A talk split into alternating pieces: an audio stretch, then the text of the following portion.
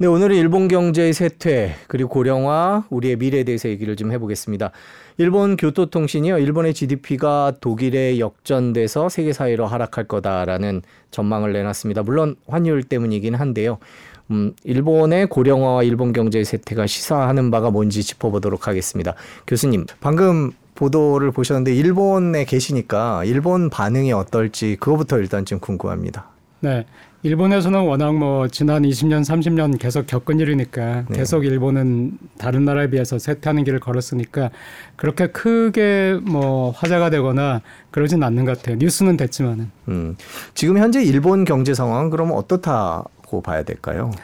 길게 본다면은 일본은 쇠퇴하는 경제고 늙어가는 경제니까 약하고요. 앞으로도 뭐 이런 어, 트렌드가 바뀌진 않을 테니까 약하고요. 그런데 그거에 비해서는 일본 사회는 되게 평온하죠. 저도 그래서 그게 굉장히 궁금해서 그런 거를 많이 봤거든요.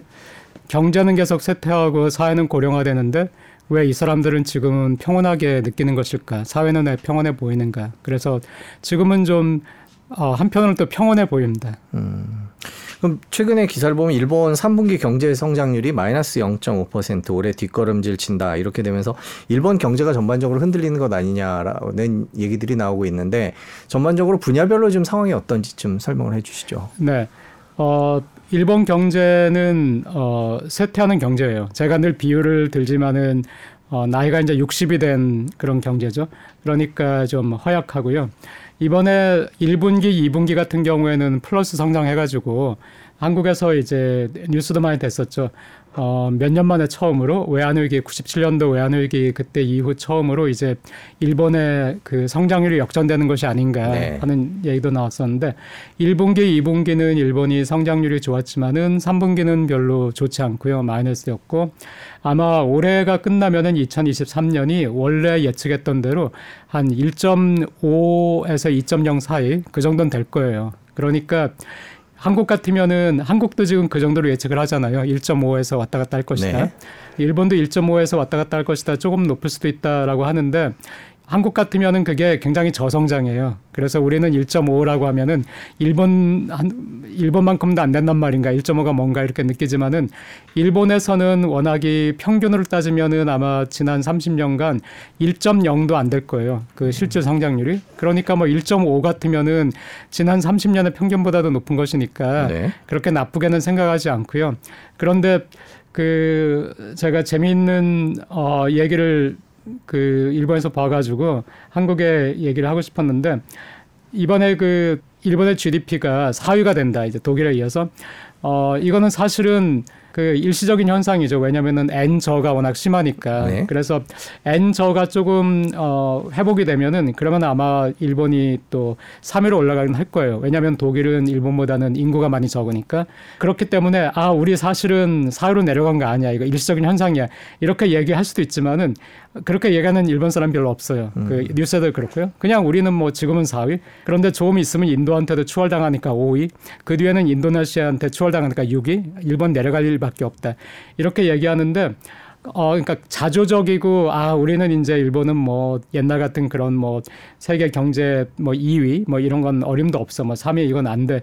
이렇게 하는 반면에 그 이걸 보도한 어, 뉴스에서 일본 같으면은 야후조팬이 제일 큰 포털이거든요. 그 포털에서 이 관련 뉴스 중에서 가장 댓글이 많은 뉴스, 네, 그 뉴스에 보면은 그 댓글 중에서 가장 그 좋아요를 많이 받은 댓글이 어, 나는 큰 나라에서 살고 싶은 것이 아니라 살기 편한 나라에서 살고 싶다.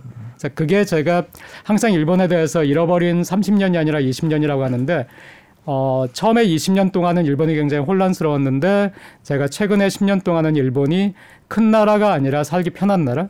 네, 이거를 많이 지향을 한다고 생각을 해요. 그래서 일본이 어떻게 그 살기 편한 나라를 지향하고 있는지 만들려고 하는지 그리고 또 어떤 성과가 있었기에 일본 사람들은 지금 평온한지 네, 예를 들어서 자살률만 해도 어 한국이 뭐 자살률이 높다는 건 이미 알고 계시니까. 그런데 일본 같은 경우에는 한 1990, 9년 정도부터 한 2000, 뭐 10년 정도까지는 일본의 자살률 꽤 높았는데 지금 상당히 많이 떨어졌거든요. 네. 어, 한국이 자살률도 일본보다 높지만은 그 자살률이 굉장히 높은 그룹이 노인 그룹이에요. 음, 네. 65세 이상이 되면은 정말로 깜짝 놀랄 정도로 한국의 자살률이 높아요. 그 뭐 거의 65세 이상 그룹에서는 일본의 두 배 되는 것 같아요. 그러니까 굉장히 어 놀랐고 왜 그러냐면은 노인 빈곤율이 또 굉장히 한국이 높거든요. 그러니까 지금 현재로서는 노인분들이 살기 쉬운 세상이 아니에요.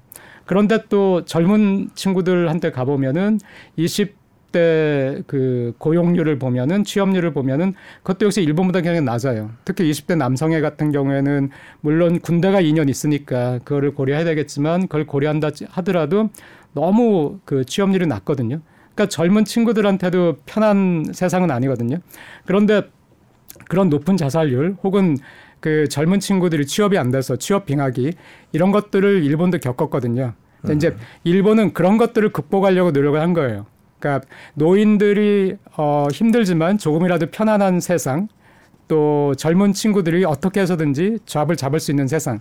그러니까 나라는 계속 쇠퇴하고 또 GDP 성장률 같은 건 낮고 규모에 있어서는 계속 역전을 다른 나라에 당하겠지만은 그래도 그 안에서 어떻게 하면 좀 더 편안한 세상을 만들 수 있을까? 그래서 그런 것들은 한국에 되게 시사점이 있지 않을까 그런 생각을 합니다.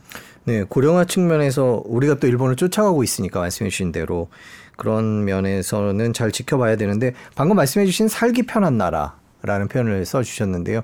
이 일본인들 기준에서의 살기 편한 나라의 그런 기준은 어떤 게 있을까요? 방금 말씀해 주신 대로 하면 뭐 고용이라든지 연금이라든지 이런 것들이 있을 것 같은데요. 네, 맞습니다. 방금 말씀하신 고용, 연금, 그다음에 또 하나를 덧붙이자면은 주거.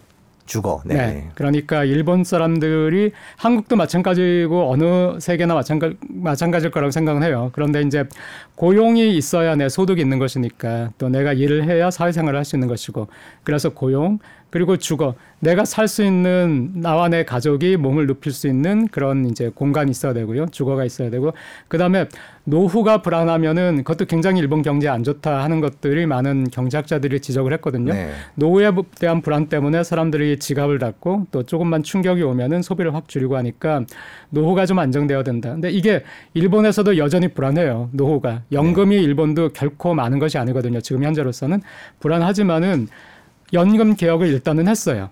2005년경에 연금 개혁을 해가지고 그 당시 기준으로 해서 연금의 고갈 시기를 한 100년 뒤로 그 늦췄거든요. 그러니까 연금이 작기는 하지만은 어, 어쨌든 연금이 고갈되는 거는 내가 뭐 죽을 때까지는 괜찮겠다. 요 정도 마음은 있기 때문에 그런 것들이 사람을 조금 안심을 시키는 것 같아요. 네. 일본이 버블기에 굉장히 그 부동산 가격이 많이 올라갔죠. 그래서 이제 그 거는 많은 분들이 아시는데 그때 너무 부동산 가격이 올라가고 하니까 집이 있는 사람들도 좋은 것은 아니에요. 그게 왜냐면은 집이 만약에 두 채가 있다. 그러면 이제 한 채를 팔 수 있으니까. 그런데 내 집이 있더라도 아직 젊은 세대는 집이 작은 걸 가지고 있었겠죠. 그러면은 나이가 들면서 아이도 생기면은 큰 집을 갖고 싶은데 그게 불가능해 보이는 거예요. 버블기에는. 어, 그리고 또 아예 집이 없는 사람들은 집값이 너무 비싸니까 외곽으로 자꾸 밀려나서 그때부터 도쿄의 인구는 굉장히 줄기 시작했거든요. 네. 그리고 버블이 이제 확 꺼졌고요. 부동산 버블은 91년도에 꺼졌고 꺼지고 나서는 주구장창 집값이 내렸어요. 그러니까 2005년까지 그때까지는 집값이 굉장히 오를 때도 일본 사람들은 되게 불안했지만은 집값이 또 확 떨어지니까 그때는 집을 론을 가지고 집을 산 사람들이 또 굉장히 불행해지는 것이고 또 집값이 떨어지니까 이게 도대체 집을 사야 되나 말아야 되나 네, 살 수도 없는 것이고 네, 그 상황에서 계속 도쿄의 인구는 그래도 집값이 높다는 인식으로 도쿄의 인구는 계속 줄고 있었고요. 그런데 그러다가 2000한 어, 3년, 4년, 5년 일본 경제가 회복이 되면서 일자리도 좀 더 많이 생기고 하면서 2005년 정도부터 도쿄에 젊은 인구가 유입되기 시작해요. 네. 그러니까 그 전까지는 계속 인구가 줄었는데 이제 그때부터 아이를 가진 한 30대, 네, 40대 그런 분들이 도쿄로 다시 돌아왔는데 그때쯤부터 도쿄에서는 다시 부동산 가격이 이제 반등을 했어요. 쭉 떨어지다가 더 이상 떨어지지 않고 약간씩 오르거나 어, 그러다 리만 쇼크가 왔을 때 한 번 더 떨어졌고요. 그 뒤에 이제 다시 양적 완화하면서 어, 유동성이 많이 풀리니까 많이 어, 올라 오르기 시작했고 최근에는 또 워낙에 엔저가 있으니까 여기에 외국인들까지 가세해가지고 네. 도쿄에서 부동산을 사니까 어, 많이 오르긴 했지만은 그래도 2005년도까지는 많이 떨어졌다가 그리고 지금 이제 그때 비하면은 많이 올랐는데 그래도 또 서울은 많이 비쌀 때보다 지금 떨어져 있는 상태죠. 그래도 지금 현재 서울과 도쿄를 비교한다 하더라도 서울이 더 비싸요. 네. 그리고 또 공공임대라는 것도 제가 도쿄에서 훨씬 더 자주 볼 수 있어요. 많이 보고 공공임대를. 그러니까 도쿄나 도쿄 외곽에 사는 사람들은 어, 갈 데가 없으면은 사실 공공임대는 아직도 뭐 여기저기 있기 때문에 네. 공공임대 정도는 갈 수 있거든요. 네. 그러니까 어, 공공임대에 월세를 내고 산다. 그러, 그래도 뭐 나는 계속 월세를 내는 한 해는 거기서 살 수 있으니까 사람들이 내 집이 없어 어떡하지? 내가 내 가족과 함께 살 수 있는 집이 있을까? 혹은 나중에 집값이 너무 올라가지고 나는 정말 그 벼락거지 되는 것 아닌가 부동산 때문에 그런 어, 두려움 같은 거는 잘 없어요. 그러니까 그게 또 제가 보기에 제 주변 사람들을 보면은 굉장히 그 마음을 안정시키는 것 같아요. 그러면 우리나라는 지금 반대의 상황이지 않습니까? 뭐 부동산 가격이 민감하고요. 연금 개혁도 과연 가능한지, 그다음에 고용 문제도 불안하고 일본도 그 과정을 거쳐서 오늘날처럼 어떻게 보면 다소 맘 편해 보이는 그런 모습을 갖췄는데 그렇게 넘어가는 그런 계획이라 그럴까 그런 과정이라 그럴까 어떻게 진행됐는지 궁금합니다. 네. 그게 이제 많이 점점점 망해가니까 점점점 망해가니까 계속 일본 사람들도 듣게 되는 거잖아요. 그리고 또 1999년에서부터 한 2002년 사이에는 일본 기업도 많이 망했고요. 네. 또 2009년 10년에도 많이 망했고요. 그래서 기업이 도산하고 하다 보니까 또 어, 사람들 고용을 할 수가 없으니까 실업자도 많이 늘었고 또 청년들은 고용이 안 되니까 또 그때 취업 빙하기다 해가지고 뭐 히키코모리 음, 이런 네. 것도 생기고요. 네. 그래가지고 일본 사회에서는 계속 자기들한테 물은 거잖아요. 우리가 왜 이러냐, 우리가 왜 이러냐. 더구나 일본은 불행했던 것이 전 세계에서 이런 현상을 처음 겪은 거예요. 그 인구 감소, 고령화 이걸 처음 겪으니까 답을 몰라가지고 계속 헤맸는데 그렇게 계속 물으면서 계속 그 외국은 어떻게 하고 있는가도 참고를 하고 그러다 보니까 일본 사회가 점점 알게 된 거예요. 무엇이 문제인지. 그래서 아. 그 우선 고용을 지킨다는 것이 이렇게 중요하구나. 네. 우선 청년들에게 일자리를 준다는 게 이렇게 중요하구나. 일자리가 없으면은 독립도 할 수가 없는 것이고 뭐 결혼도 할 수 없는 것이고 그 아이를 낳는다는 것은 꿈도 꿀 수 없는 것이고 이런 식이니까 그래서 아 고용을 지켜야 되겠구나라든가 그러니까 일본이 지금 임금이 굉장히 낮다고 알고 계시죠. 그리고 또 저 같은 경우에도 네, 그, 어, 대학에 있으면서 뭐 임금이 거의 그 오르지 않거나 해가지고 어, 굉장히 낮게 느끼, 느끼 는데 그 임금이 일본에서 통 오르지 않은 것도 일본 사회는 임금보다는 고용을 선택을 한 거예요. 우선은 우선은 그냥 같이 일하자.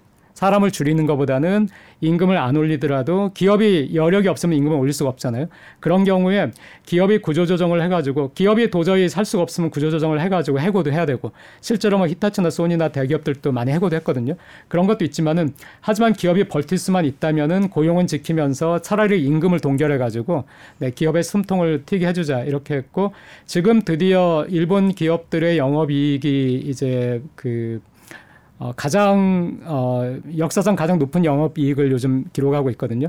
그러니까 요즘은 이제 임금을 올리자고 음, 전 사회가 캠페인을 벌이고 있어요. 그래서 일본은 어, 그, 결코 바람직한 건 아니에요. 왜냐하면 제가 일본에서 느끼면서는 굉장히 많은 고통을 겪은 다음에 잃어버린 20년이라는 20년 동안의 침체와 고통을 겪은 다음에 취업 빙하기 히키코모리 이 모든 걸 겪은 다음에 겪다 보니까 이제 알게 된 거예요. 그래가지고 지난 10년간은 그런 거에 대한 논쟁이 많이 없이 사회가 이 주거의 안정이라든가 고용의 안정이라든가 노후의 안정이라든가 이런 거를 위해서 많이 같이 움직이고 있어요. 네, 그런데 한국은 왜 그게 그 안 되느냐 지금 봤을 때 안 되는 것 같으냐라고 이제 질문할 수가 있는데 어 저도 어 보니까 저도 한국은 더 빨리 할 수 있을 거라고 생각했어요. 연금 개혁도 더 빨리 할 수 있고 또 잡을 쉐어하는 것도 더 빨리 할 수 있고 왜냐하면 일본도 우리가 목격을 했고 한국도 문제를 알고 있으니까 그런데 어 사실은 어느 사회나 참 인간 사회라는 게 똑같다는 생각을 합니다. 어떤 거냐면은 일본인들도 낭떠러지까지 가가지고 바꿨어요. 그리고 낭떠러지 낭떠러지까지 해서 바꾸면서 그때 후회하는 것이 아 우리가 5년 전에 할 걸, 10년 전에 할 걸, 네, 반성을 많이 하거든요. 그런데 한국도 마찬가지인 것 같아요. 우리는 아직 낭떠러지까지는 가지 않았어요. 그러니까 뭐 그 점에 있어서는 일본보다 낫죠. 그런데 낭떠러지까지 가지 않았기 때문에 아직도 이 문제가 얼마나 심각한 문제인지를 얘기는 많이 돌고 있지만은 절감은 못하는 것 같아요. 그렇기 때문에 움직임이 없다고 생각합니다. 그럼 우리 경제는 언제쯤 그런 걸 깨닫고 움직이게 될 거라고 보십니까? 뭐 어떤 일이 있을 경우에? 제가 1999년에 일본에 갔어요. 그런데 이제 그때 어 한참 일본이 안 좋을 때 간 거죠. 갔고 그런데 한참 안 좋다 보니까 그때 고이즈미라는 사람이 나타난 거예요. 그래가지고 막 그 돈키호테 같은 사람이었는데 이제 구조 개혁 하겠다, 일본을 개혁하겠다, 뭐 정보 부채 문제도 뭐 해결하겠다 하면서 일본의 부실 채권 해결하겠다. 그때까지만 해도 사실은 한국은 97년도 외환위기 이후에 굉장히 빠르게 부실 채권을 정리했어요. 굉장히 고강도의 우리 구조 조정이 있었지 않습니까? 네. 그런데 일본은 그게 없이 계속 시들어가고 있었던 거예요. 그래서 제가 기억하기로 98년, 99년만 해도 무슨 경제학 그 학술 대회를 가면은 일본 경제자들이 차라리 한국이 부럽다고 했어요. 음. 부실 채권을 저렇게 빠르게 그 어, 처리를 하는구나. 우린 못 하고 있는데. 그런데 그 부실 채권을 처리한 사람이 보이즘이거든요. 그러니까 1990년, 91년 법을 터지고 나서 계속 쌓이던 부실 채권을 10년 넘게 처리를 못 하고 있다가 2000년이 넘어서야 이제 그 처리를 하게 됐는데 그때의 일본은 완전히 무엇이 일본의 문제인가, 일본을 어떻게 바꿔야 되는가, 어, 그 논쟁이 막 너무너무 시끄러웠어요. 네. 거기에다가 외국의 학자들까지 뛰어든가 여기에 이제 일본에게 어드바이스를 이제 충고를 하는 거죠. 하는 데다가 더구나 사람들 보니까 어 일본 같은 문제가 고령화가 진행되고 하다 보면은 유럽이나 미국에서도 발생할 수 있겠네. 그래서 아 일본이 좀 재밌는 케이스다 이렇게 해가지고 많이 뛰어들고 하면서 계속 논쟁이 있어가지고 뭐 정말 그 TV를 틀면은 뭐 그 우정 민영화라고 공견 민영화라. 네. 그래서 공견 민영화 해야 되나 말아야 되냐라든가 부실 채권을 처리하게 되면은 좀비 기업들이 죽을 텐데 이 좀비 기업들을 죽여도 되는가 말아야 되는가라든가 이것들을 뭐 매일같이 TV에서 떠드는 거예요. 음. TV에서 어, 그래가지고 그 당시는 크게 관심도 없었는데 일본 경제 듣지 않을 수가 없었어요. TV에서 계속 떠주니까. 근데 제가 방금 이제 기자님께서 질문을 한국은 언제쯤 되면은 이걸 바꿀 수 있을까 하셨는데 바꾸려면은 이거 떠들어야 되잖아요. 네. 네. 이게 문제가 뭐냐 막 A라는 사람은 아 우리 연금 개혁 이렇게 해야 돼. B라는 사람은 우리 연금 개혁 이렇게 해야 돼. 그다음에 고용 지금 사실은 청년 취업률이 이렇게 낮아. 아니면 청년 실업이 이렇게 높아라든가 청년들이 일자리가 없어 가지고 굉장히 지금 뭐 헤매고 있어.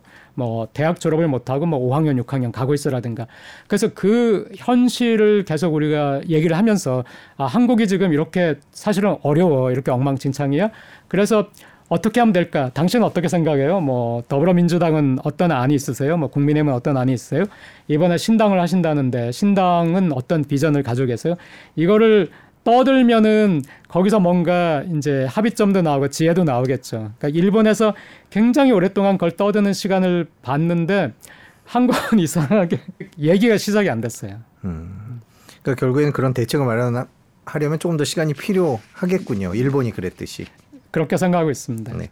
우리는 최근에 이제 가계부채, 빚 이런 것들 때문에 또 문제거든요. 물론 일본은 코로나가 없을 때였지만 저희는 또 코로나도 겪으면서 음. 이 한계 차주들 그 빚을 못 갚는 분들도 많아지고 그런 상황이 더 어려워지는 것 아니냐 고령화가 묶이면서 그런 얘기들을 합니다. 일본도 마찬가지였던 걸로 기억을 하는데 어떻게 봐야 될까요, 우리나라는? 일본도 버블 기에는 당연히 빚을 내 가지고 부동산을 샀으니까 그 당시엔 또 부동산 가격이 높았기 때문에 실물 자산하고 금융 자산을 본다면은 일본도 그 당시엔 아마 실물 자산이 높았거나 또 실물 자산을 부동산에 얻기 위해서 빚을 냈으니까 그 가계의 자산하고 부채 중에서 또 이 부채가 상당히 그 높았다든가 이런 건 네. 있었지만은 그 당시는 벌써 30몇 년 전이니까 또 그때만 그때는 지금보다 금융시장이 훨씬 작았을 때고요. 그때하고 지금을 일대일로 비교하기는 어렵지만 제가 한국하고 일본의 가계의 금융자산과 부채를 비교를 해봤거든요.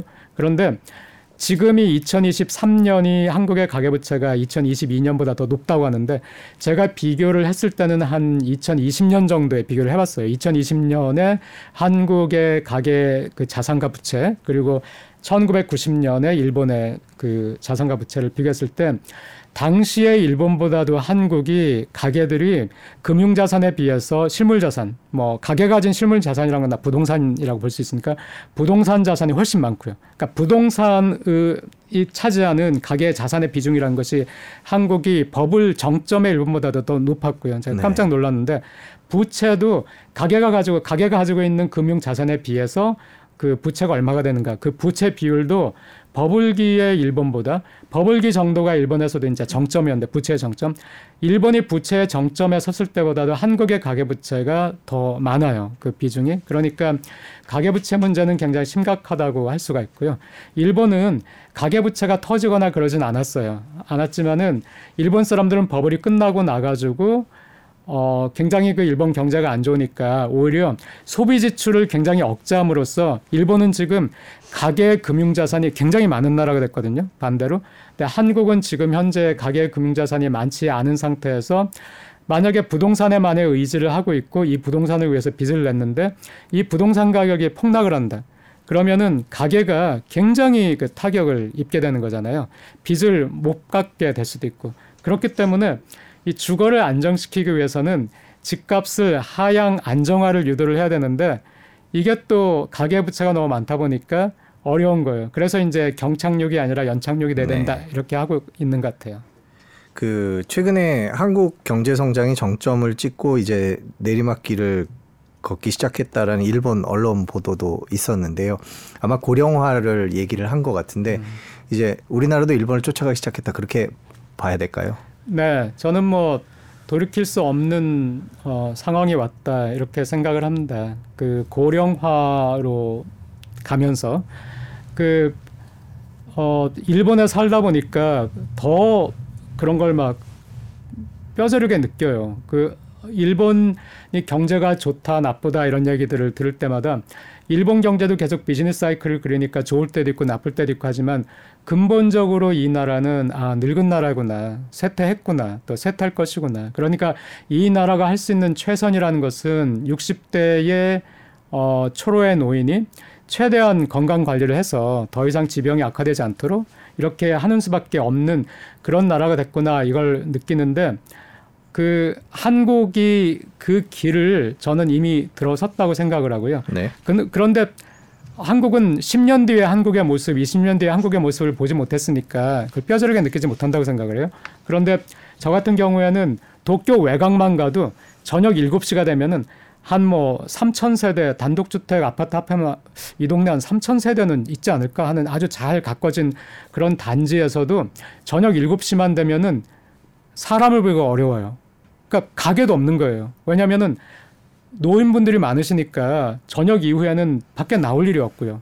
그러면은 너무 시장이 작으니까 거기서 식당이나 뭐나 장사하는 분들도 버틸 수가 없잖아요. 그러니까 문을 닫게 되고 또 아이들이 있긴 하지만은 아이들 가진 부모님들도 저녁 시간 이후에 나올 수 없으니까 그런데 이걸 저도 깜짝 놀랐는데 어 여기가 도쿄인데 도쿄 외곽만 가도 저녁 7시에 이렇구나. 물론 도쿄 도심에 있으면은 뭐 24시간이 밝죠. 하지만은 그런데 이거를 지방의 와사다 대학을 나와가지고 지방에 이제 발령을 어, 간 친구들, 지방의 뭐 어디 시골이 아니라 그 소도시 이런 곳에 발령이 난 친구들도 똑같은 얘기를 해요.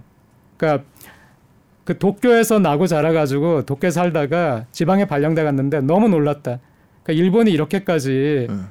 이 쇠탄 나라가 됐는가 하는데 한국은 지금 그걸 보지 못하지만은 10년 뒤에 한국이 그렇게 될 것이고 20년 뒤에 한국은 더 심하게 되겠죠. 그래서 지금부터 준비를 하면 어, 좋을 것 같긴 한데. 네. 한국은 그래도 일본이 가는 길과 좀 다르지 않을까라는 것도 여쭤보고 싶긴 해요. 저도 그렇게 생각했거든요. 그리고 기자님 말씀하신 것 중에 한 가지 기업 의 지금 환경이라는 거는 다른 건 맞아요. 왜냐하면은 한국 기업은 세계의 정점에 선 적은 없어요. 한국 기업들이. 그러니까 여전히 긴장감이 있어요. 삼성이 굉장히 잘 나가지만은 삼성은 항상 TSMC라든가 애플이라든가 삼성의 사업 영역, 영역에서 굉장히 강력한 외부의 적수가 있었거든요. 그리고 또 다른 것도 마찬가지고요. 뭐 현대차도 지금 굉장히 잘 나가지만 현대차가 정점에 섰던 적은 없죠. 그러니까 한국 기업들은 여전히 긴장감이 있고 일본의 케이스를 봤기 때문에 이런 것의 비즈니스 환경의 변화나 국내 경제 변화 같은 거, 국제 경제 변화에 가장 민감한 기업이잖아요. 그러니까 한국 기업들은 경각심을 가지고 있기 때문에 이 점은 달라요. 왜냐하면은 90년대 일본 기업들은 자기네가 정점에 섰기 때문에 한 10년 정도, 90년에서 한 99년까지도 일본 기업들은 그 매니지먼트의 마인드가 변하지 않았던 거예요. 네. 그래서 그 전에 하던 방식대로 계속 하면서 점점점 자기네 시장을 그 잃어버렸거든요. 이 점에 있어서는 한국이 더 낫다고 그때 이제 일본보다 낫다고 생각하는데 한국이 더 역동적이라고 저도 생각을 해요. 그리고 그럴 거라고도 생각을 했고요. 그런데 저도 깜짝 놀랐어요. 이 부분은 제가 경제학자로서 이제 사회학자라든가 심리학자는 아니니까 이해할 수 없는 부분인데 어, 경제와 그 소셜 그 사이콜로지라는 것이 어떻게 연관되는가 하는 게 너무 궁금하다는 생각을 할 정도로 뭐냐면은 일본에서 제가 처음에 가니까 2000년대 초에 그 초식남이라든가 일본 그 젊은이들이 아 일본 너무 살기 편하고 혼자 살아도 뭐 아무 문제 없다 뭐 결혼 생각 없다 이런 사람들이 많고 연애도 결혼도 관심이 없는 그 남성들이 있다 해서 초식남이다 이런 말이 유행을 했는데 저는 한국은 절대 그럴 수 없다고 생각했어요. 한국은 훨씬 역동적이고 에너지가 있으니까. 근데 최근에 한국의 젊은 남성들이 그렇잖아요. 그래 그 점도 어 굉장히 제가 깜짝 놀랐고요. 또 일본에서는 이제 젊은 사람들이 어 출세에 관심 없다. 그 뭐 이사가 되고 이런 것보다는 그냥 나는 워라벨 즐기겠다. 그 월급이 조금 적더라도 그 노동 시간이 적어가지고 내 삶을 즐기고 싶다. 저녁이 있는 삶을 원한다. 해가지고 이것도 일본이 더 성장하고 기업들의 경쟁력을 가지려면은 젊은 사람들이 옛날처럼 막 열심히 일하고 회사에서 헌신을 해야 되는데 일본 젊은이들 안 그렇다. 큰일이다. 했는데 요즘 한국 젊은이들이 그렇잖아요. 그래서 어그 일본의 젊은이들도 버블이란 걸 겪지 않고 그 뒤에 이미 선진국이 된 일본에서 세태하지만 평온한 일본에서 이미 어느 정도 넉넉한 부모들 밑에서 자란 일본 애들이 우리 세대의 마인드를 가지지 자기 아버지 세대의 마인드를 가지지 않았던 것처럼 지금 또 이 한국의 젊은이들도 어느 정도 여유 있는 선진국에서 저는 이미 한국이 21세기에 들어서면서 선진국 대열에 들어섰다고 생각하거든요. 그러니까 선진국에서 태어난 한국의 젊은이들은 어 선진국에서 태어난 일본의 젊은이들의 마인드를 또 얘들도 같네 생각을 하기 때문에 그렇다면은 어떻게 일본과 다른 길을 걸을 수 있을까? 기업이 다르다 하는 것 이것이 하나의 희망이라고 생각은 하고 있지만은 어, 다른 면에서는 한국 사회와 일본 사회가 너무 똑같이 흘러간다라는 생각을 합니다. 그러면 이제 일본의 그 고령화 과정 뭐 잘한 것도 있고 못한 것도 있었을 텐데요. 그럼 우리나라는 지금 교수님 보시기에 가장 시급한 게 뭘까요? 저는 일단 연금 개혁 문제 아까 말씀해 주신 게 떠오르는데 어떤 것들을 더 미리 준비하면 지금의 쇠퇴하는 일본보다는 조금 나을 수 있을까요?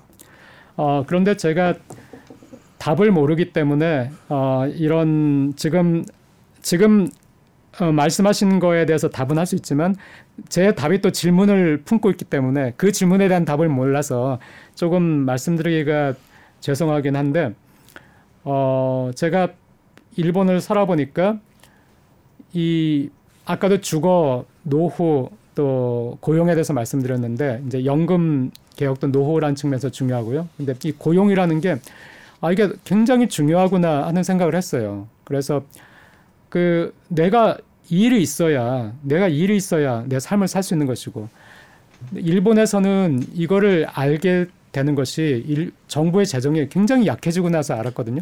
일본 재무성의 내부 평가에 의하면은 일본이 왜 이렇게 정보 부채가 많아졌는가 여러 가지 요인이 있겠지만 가장 큰 요인이 그 복지 시스템의 설계가 잘못됐기 때문이라고.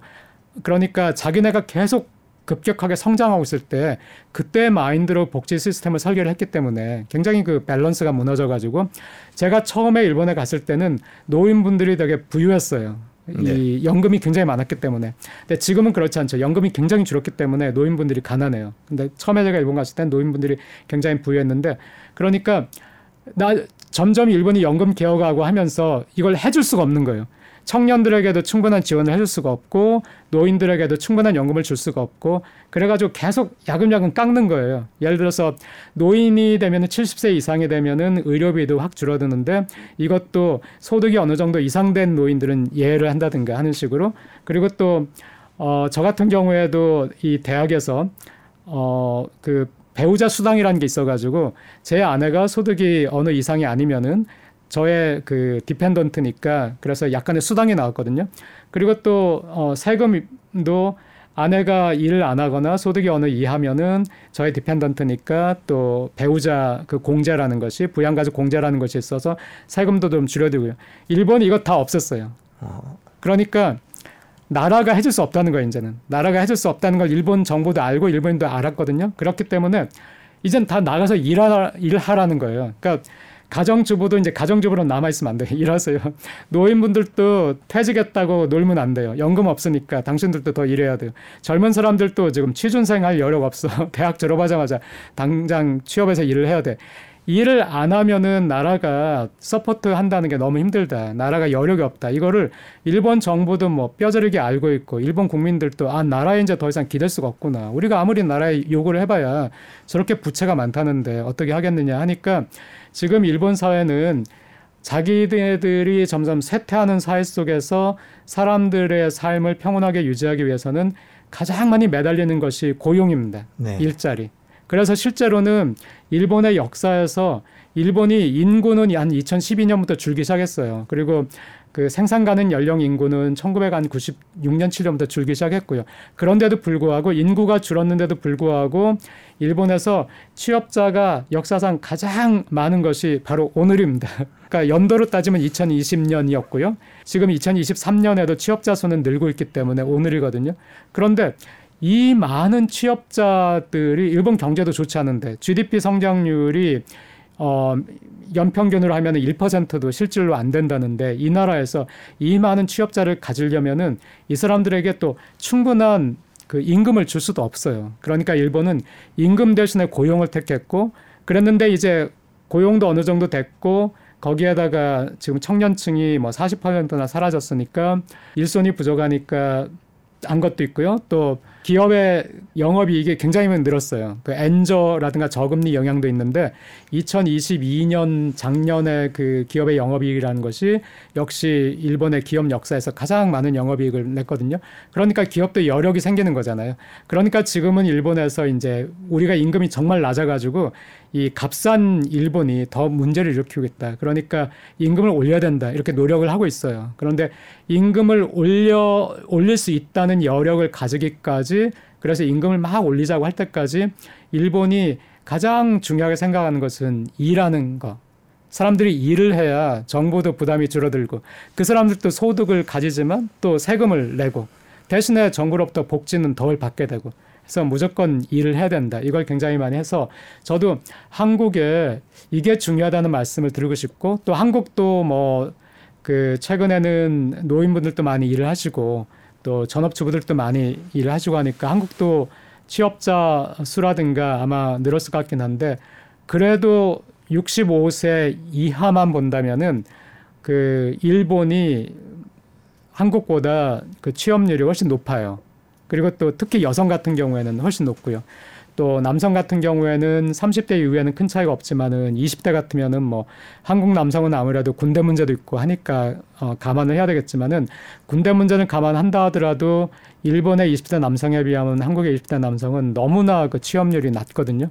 그러니까 저는 한국에서도 많은 문제를 고치려면은 결국에는 사람들에게 일자리를 줘야 된다. 한국 정부도 사실 연금도 우리가 어떻게 하고 싶은데 돈이 없어서 그런 거잖아요. 한국 정부도 연금이 적자가 났을 때 정부 세 수입으로 적자를 메꿀 수 있으면은 적자 좀 놔도 되는 것인데 그게 안 되니까 연금을 정부의 세 수입으로 메꾸다 보면은 금방 일본처럼 한국도 정부 부채가 늘어날 것 같으니까 지금 연금도 문제가 되고 있는데 이런 것들을 연금만 해도 노인들이 좀 더 늦게까지 일을 하고 더 많은 사람들이 연금에 가입해 가지고 직장을 가지고 연금에 가입해서 납부를 하고 하면은 더 좋아지니까 한국도 이 고용을 늘리는 게 굉장히 중요하다고 생각하는데 이것이 기자님이 하신 질문에 제 답인데 그렇다면 고용을 어떻게 늘릴 것인가 하는 거에 제가 답이 없어요.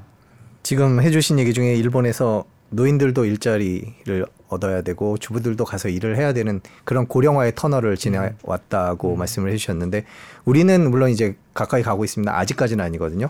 우리는 언제쯤 그런 상황에 맞닥뜨리게 될까요? 차이가 어느 정도 나나요, 고령화? 그 고령화 어, 인구 구조의 차이는 과거에 한 20년 정도 났다가 지금은 한 15년 정도 나는데 지금의 일본 수준이 되는 것은 그 인구 구조에서 지금의 일본 수준이 되는 것은 앞으로 10년도 채 걸리지 않을 거예요. 그리고 앞으로 20년이 지나면 10년도 채 걸리지 않아서 지금의 일본 수준이나 그 이상의 고령화가 될 것이고 그리고 앞으로 20년이 흘러서 2043년이 된다면은 그때는 일본보다 고령화가 더 심해요.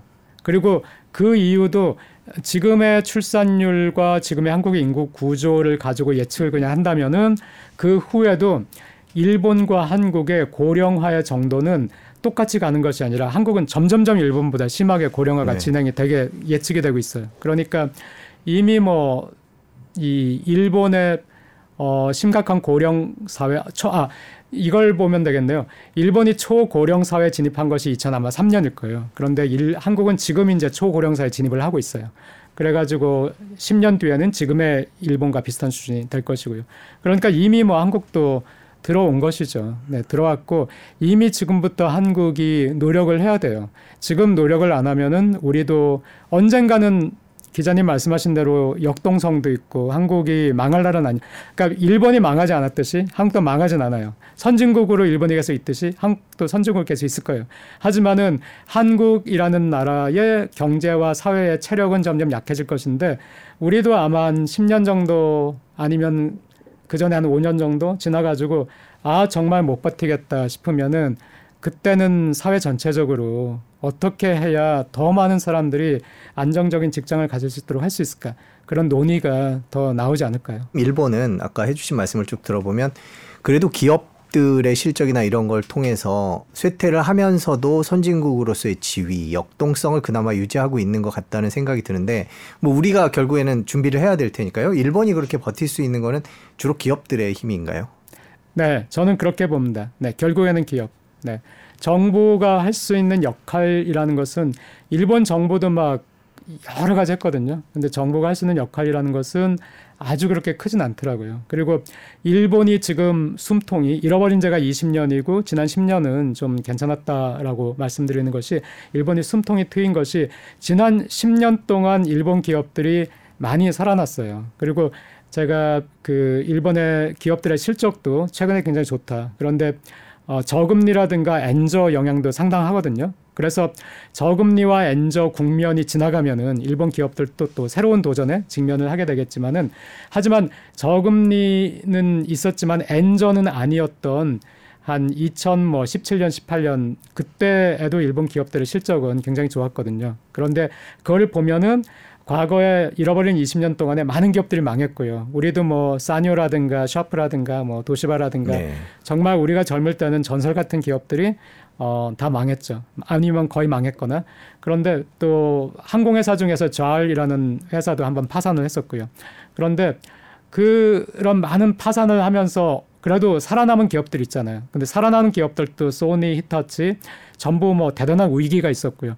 도요타는 그 정도는 아니지만 그래도 일시적인 위기도 있었고 그런데 그런 위기를 어쨌든 넘겨가지고 살아남은 기업들은 그 뒤에 일본 사회가 아 정말 우리 이래서는 안 되겠다. 우리 뭐 고용을 막 늘리고 뭔가 노동 시간 막 줄이고 뭔가 해야 되겠다고 일본 사회가 했듯이 기업들도 이제 느낀 거예요. 그래서 기업들도 정말 혁신할 수 있는 CEO를 뽑고 이렇게 하면서 어 많이 그 변화를 했어요. 일본 기업들이. 그래서 이제는 많이 영역도 달라졌죠. 뭐 소니 같은 경우에도 굉장히 지금은 과거하고는 사업 영역이 많이 달라졌고요. 뭐 아즈노모토라고 그 MSG 처음으로 만든 그런 회사도 지금은 식품 회사였지만은 식품에서 그 기술을 이용해 가지고 반도체 그 소재 또 만들면서 거기에서 뭐 굉장한 이익을 내고 있고 하니까 네. 일본에서도 어 고령화 사회에 맞춰 가지고 기술 혁신이든 해외 진출이든 뭔가 살아남을 수 있는 뭔가를 하지 않은 기업들은 결국 다 망했고요. 그렇게 해서 살아남은 기업들이 이제 겨우 자기들 영역을 찾았기 때문에 새로운 도전에 한국이나 또 중국이 따라와서 새로운 도전을 받게 되면 또 어떻게 될지 모르겠지만은 지금으로서는 그 기업들이 구조조정을 통해서 혁신을 통해서 어느 정도 숨통이 트이면서 일본 경제도 네, 고용이 유지되고 평온을 유지하고 있다고 생각합니다.